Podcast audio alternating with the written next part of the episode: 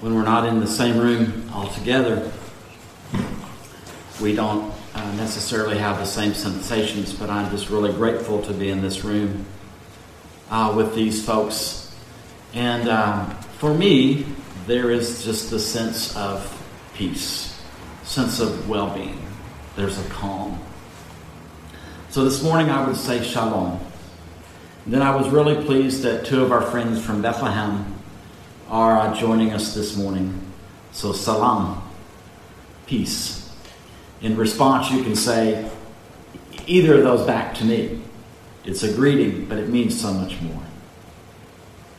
I think maybe this year uh, we have a better chance of a clearer understanding of the biblical definition of peace than maybe any other year of our life. Now, you're probably scratching your head a bit if you heard what I just said. That may seem a bit uh, far fetched, so I may have to explain.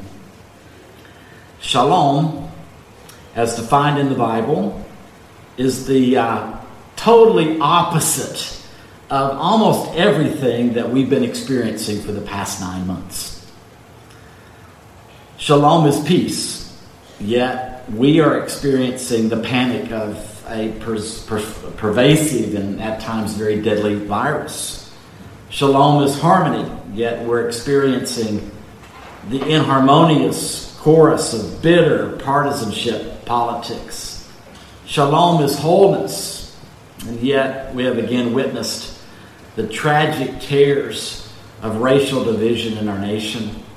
Shalom is completeness, yet we have some with lingering doubts about our presidential election numbers. Shalom is prosperity, and yet we are experiencing record unemployment and growing lines at food banks. Shalom is welfare, and yet we're experiencing very little goodwill expressed between cities or nations. And shalom is tranquility. Yet we're experiencing loud noise and restlessness and agitation. So, if we take everything that we've been experiencing in these nine months.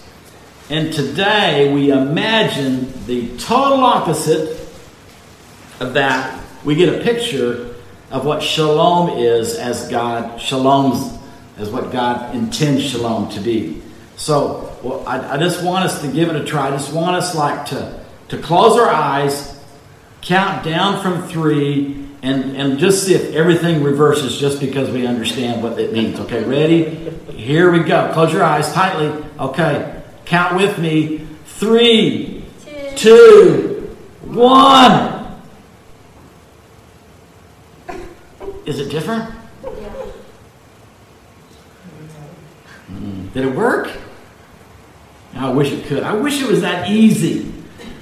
Shalom is completeness, soundness, safety, security, welfare, health, prosperity, peace, quiet, tranquility, contentment, friendship, absence of war. When I say shalom, I'm saying may all that be yours and more.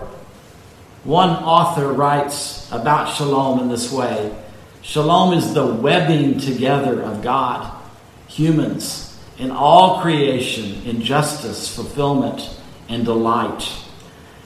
We call it peace, but it goes far beyond the mere peace of mind or the ceasefire between enemies. In the Bible, shalom means universal flourishing, wholeness, and delight.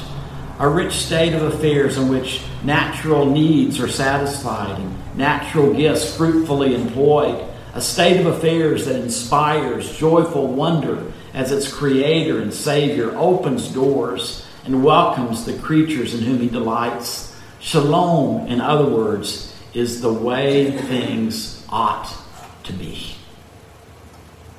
Shalom is the way things ought to be. The way things God designed things to be. For most of us, as the author pointed out, shalom is too small. It's just not our personal peace and prosperity. God broadened shalom to a universal concept that, quote, sums up the blessings of the messianic period. End of quote. We've not yet arrived at that period. We're waiting expectantly for that period to come. And when it does, shalom will be the essential characteristic of the messianic kingdom. Shalom is not something we can work up to on our own. We can't make it happen. Shalom comes from God. Shalom is the gift of God to his people. And God gives the gift of shalom as he determines uh, the meaning that, it, it, that, that we have to. Since God gives us that shalom, we have to position ourselves to wait until God gives us what we need. So we're waiting for God to act. We're waiting for God to deliver shalom to us and to all of His creation. Waiting is hard, especially when we are so presently in need of the gift of shalom to arrive. It is too easy for us to take matters into our own hands and to attempt to create our own shalom. The following words from an opinion writer encouraged me in my impatience. The most reassuring message of the Advent season is that the existence of hope, love, peace, and joy does not depend on us. It does not rely on our virtue or our wisdom. It is a delivery from elsewhere. The German theologian Dietrich Bonhoeffer, who knew something of the subject, compared Advent to a prison cell in which one waits and hopes and does various unessential things, but is completely dependent on the fact that the door of freedom has to be opened from the outside.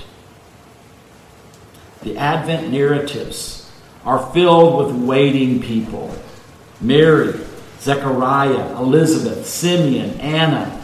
They lived in patient expectation and were receptive to the good news when it arrived. Their hope did not come as the result of a battle, it came like a seed planted in the garden, like the sun rising in defiance of night, like a child growing within his mother. We are not the heroes of the story. Our contribution is to be watchful and open but hope, love, peace, and joy arise in awesome humility. God is with us. Jesus is with us. This is everything. Can we wait like these in the Advent story? Can we live in patient expectation?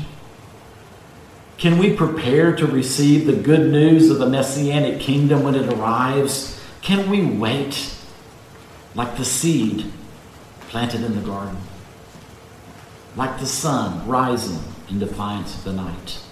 Like a child growing in his mother's womb? Can we wait without fighting, without doing battle, without trying to create our own shalom?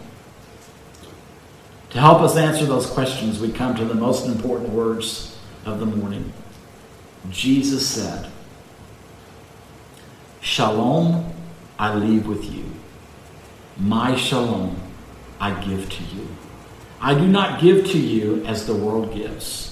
Do not let your hearts be troubled, and do not let them be afraid.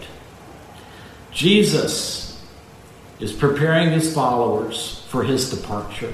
Soon, he will fulfill his mission and return to his Father. One thing he leaves behind with his followers is his shalom. He gifts his followers with shalom. Jesus gives his followers the future blessings of the messianic period before that period arrives completeness, safety, soundness, security, welfare, health, prosperity, peace, quiet, tranquility, contentment, friendship, peace from war. These are the blessings imparted to those who follow Jesus while living in the present in anticipation of the arrival of the age to come. One of the mysteries of the future blessings breaking into the present age is that we taste the powers of the age to come as we wait for the fullness of the blessings to arrive with Jesus at the turning of the ages.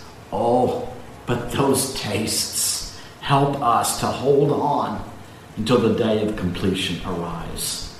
These blessings are given to us not just as the world gives. The blessing and the giving of the gifts are unique to anything we've ever experienced. When the world gives, my observation is it gives based on performance. When the world gives, it gives based on cause and effect. When the world gives, it gives with strings attached. It gives incompletely, insecurely, partially, and temporally. But not so with Jesus. When Jesus gives, he gives as a gift. He gives because he is the cause. He gives with no strings attached. He gives completely, securely, wholly, and never endingly.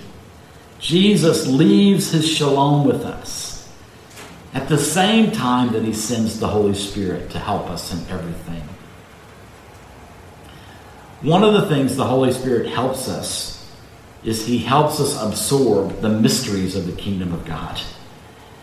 In Jesus' absence, he promises help from another helper and his peace, which he leaves with us.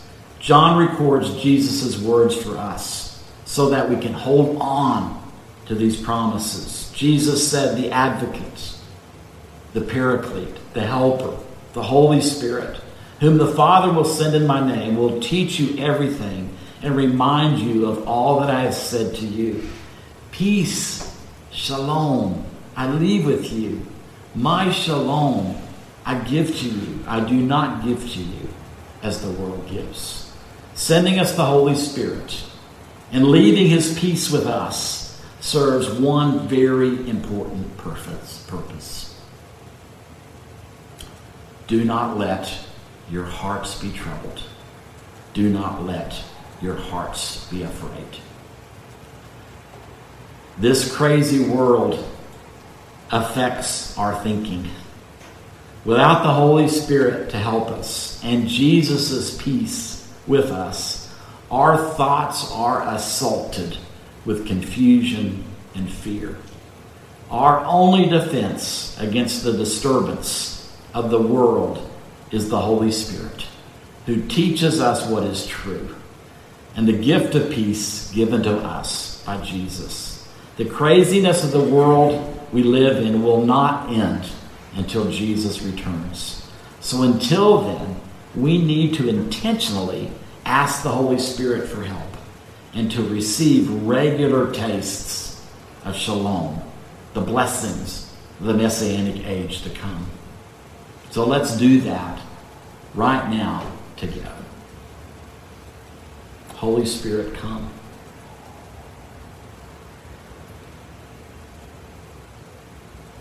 We need your help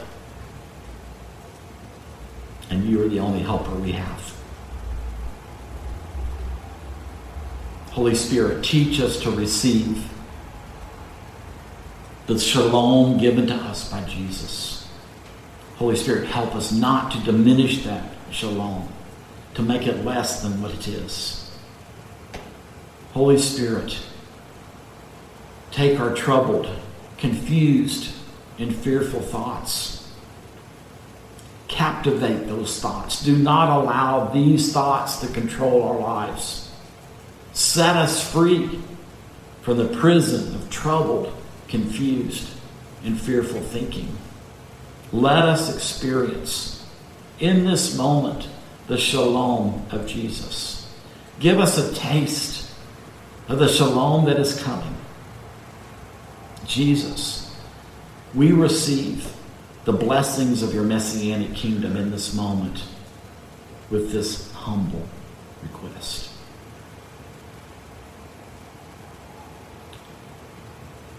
Completeness, safety, soundness, security, welfare, health, prosperity, peace, quiet, tranquility, contentment, friendship, peace from war.